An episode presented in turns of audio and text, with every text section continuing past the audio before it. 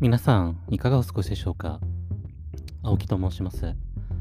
えー本日は日本時間の、えー、と0時21分にレコードを開始しております。えっ、と、今週はですね、ちょっと今までずっと、まあ、コロナ禍の影響で在宅勤務、家で仕事をしていたんですけど、まあ、緊急事態宣言も明けたっていうのもあるのと、あちょっとまあ気分を変えたいとかっていうのもあって、えっと、会社に出勤して仕事をしています。本来的に私は、まあ、コンサルタントで、えっと、クライアントワークをしているので、本来出勤する場所っていうのは、あの、お客さんが、えっと、実際に働いている会社に、えーというか、オフィスに、えー出勤して働くのが通常の姿なんですけれども、ただちょっと今、えっ、と、お客さんの方には行くような、えっ、と、状況でもないので、まあそもそも行くような、えっとですね、ルートというか、あのまあ、お客さんのところで働くためには、結構いわゆる入館証みたいな、まあ、そのオフィスに入るためのカードみたいなものが必要だったりするんですけど、まあこういうコロナっていう風な状況の中で、まあそういうカードすらですね、今与えられていないので、まあなので、えっ、と自分の会社ですね、はい。本社の方に、えっと出勤して仕事をしています。で、えっと、まあ、なので、ちょっとその移動時間も含めて、まあ、結構遅い時間まで今日も働いていたので、えっと、やっと家に帰ってきて、で、今レコードを開始していて、このような、えっと、遅い時間になっています。で、まあ、えー仕事の方は引き続きちょっと忙しい状態がもうずっと続いているような、え感じになっていてですね。まあ、なかなかちょっと厳しい状況が続いているんですけど、まあ、今日ですね、あの本社の方に出勤したときに、まあ今、あの、直属の上司も、えっと、出勤していまして、まあ、で、えっと、本来的に上司は私の監督であったりとか、まあ、他にもやることがあったりするので、えっと、私と全く同じ業務をするっていうふうなことは当然ないんですけども、それがマネージャーのやる仕事では基本的にはないので、ないんですけれども、ちょっと今、えっと、今やってるプロジェクトのところで、なかなか、えータスクが多かったりとか、えー厳しい状況にあるっていうので、えっと、上司が、まあ、特に、えっと、何も言わずというか、私が助けを求めたわけではなかったんですけど、その上司の方でですね、えっと、ちょっとこれ一緒にやろうみたいな感じになって、ちょっとやる、私が担当しているタスクをですね、協力して一緒に二人でやったっていう風な、ことがありました。で、まあ、えっと、やってみて思ったことは、やっぱり一人でやるよりもですね、ある程度早い時間で終わったっていうのと、まあ、なかなかそういうケースは少ないんですけど、実態としては。まあ、結構、ある仕事をやるためには、その仕事に対する前提知識とかっていう風なものがないとできないので、まあ、ただ、えっと、上司はそこを把握してくれていて、で、えっと、なので、えっと、スムーズに一緒に作業することができて、まあ、結果的に帰る時間が早くなったという風な、えー感じでした。で、まあ、えー改めて思ったのが、その、まあ、そもそも今あんまりプロジェクトの状況は芳しくはないんですけれども、まあ、そこに対してあんまり自分ができることっていうのはないんですよね。えっと、私がやらなきゃいけないことは目の前の仕事をこなしていくっていう風なことをまずやらなければいけないんですけれども、まあ、えっと、それをやっていた先に、果たして本当に今ある状況が全て改善されて、えーみんなが幸せな結末が待っているかというとなかなか、えーそういうわけでもなくて、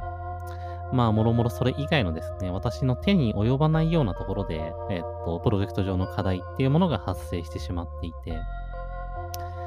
まあ、やらなければいけないことはこなしていくんですけれども、まあ、その結果、果たして、えー良い結末を迎えられるかどうかっていうふうなところはわからないというふうな状況になってしまっています。で、まあ、改めてですね、ここに来て、まあ、今日助けてもらって、えっと、仕事が早く終わったりですとか、そういうふうな今のプロジェクトの状況を経て思うことは、いかにその自分一人という存在でできることが、に数限りがあって、やはりこう、人に助けてもらうとか、えー人に動いてもらうとか、えー、そういったことをやっていかないとできることっていうのは本当に少ないんだなというふうなことを今日改めて痛感しました。で、まあ、何度か、ポッドキャストで、えっと、言ったような気がするんですけれども、まあ、私は私のことを非常に、こう、能力の高い人間だと思い込んでいるんですね。まあ、実際そんなこと多分ないんですけど、まあ、というふうに思っていて、まあ、ある程度、自分が本気で頑張れば、ある程度のことは全てなんとかなるんじゃないかっていうふうに、まあ、思って、えー、生きています。なんですけれども、実態としてやっぱり自分ができる範囲っていうことはあんまりなくて、自分の手の届く範囲で自分の持てる全身全霊の力を使ったとしても、変えられることっていうのは少ない。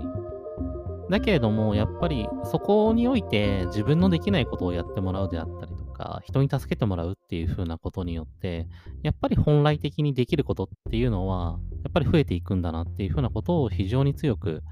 あの、痛感しました。と同時に、その、今結局プロジェクトがうまくいっていない一つの要因、大きな要因として、まあ、その、非常に能力の高い優れた方がいるんですけど、ちょっとその人が、あの、いろんなタスクを抱え込みすぎていて、えっと、その人がボトルネックになってしまっているんですね。タスクを進行する上で。そこで、えっと、スタックが発生しましてしまっていて、なかなか、えっと、仕事が、というかタスクがはけていかないっていう風な状況が発生してしまっています。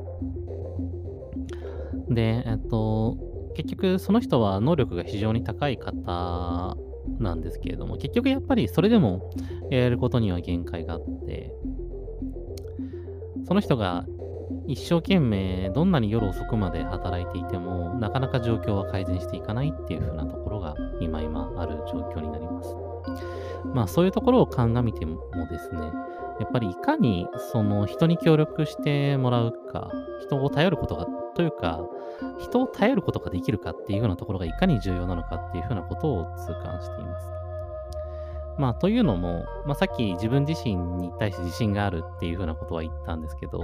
逆に私はやっぱり人に頼るとか、人に相談するっていうふうなことがめちゃくちゃ苦手なんですよね。あんまり人に頼った経験っていうことが少なくて、常に、えーと、自分でどうにかしようとしてきました。で、えーと、これまでもそれで失敗したことはあるんですけれども、まあ、大概のことは何とかしてきたんですよね。基本的に自分が頑張れば何とかなってきたんですけど。やっぱり、えっと、人生生きていると、そうではないことっていうふうなことが非常に多くなっていて、で、えっと、そうなった時にやっぱり重要になってくるのが、いかに人に頼ることができるか、甘えることができるかっていう風なところが、あの、非常に大切なんだなっていう風なことを思いました。まあ、そのためには、えっと、誰かが人に頼るための環境、頼れるような環境があるっていう風なことがまず大前提になってくるんですけれども、まあ、それ以上に、というか、えっと、それと同じくらいですね、やっぱり人に頼る勇気っていうものを本当に持てるかどうかっていう風なところがすごい重要なんだなっていう風に思っていました。なんか同じようなこと喋った気がするんですけど、えっと、古典ラジオのパーソナリティというか、まプロデューサーを務められている樋口清則さんも同じようなことをおっしゃっていて、やっぱりその、特に今の時代っていうのは、より多くの人に、より知らない人につながることができて、だから、頼ろうと思えば、本当にいろんな人に頼ることができるんですよね。数十年前であったら、あの、電話とかっていう風なぐらいの手段がしかなくて、そのためには電話番号とかを知っていなきゃいけなくて、そのためには誰かを明確にある個人っていうものを知っていないと人に頼ることができなかったと思うんですよね。まあ、今電話っていう例を出したんですけど、まあ、電話以外の手段でもですね。ある頼れる特定の個人にしか頼ることができなかったのが今までの社外だったと思うんですけど、それが、えっと、いろんな人とつながることができるようになって、なので不特定多数の誰かに対して頼ることができるような世の中になってきているんですね。まあ、クラウドファンディングなんか非常にいい例ですよね。っていうところから言うと、やっぱりこれから先、世の中に対して大きなインパクトを残そうとしたら、いかにして人に頼る力を身につけるかっていう風なところも非常に重要なんじゃないかっていう風なお話をされていて、まあちょっと、えっと、話してる流度というか、えっと、解像度がちょっと違うんですけど、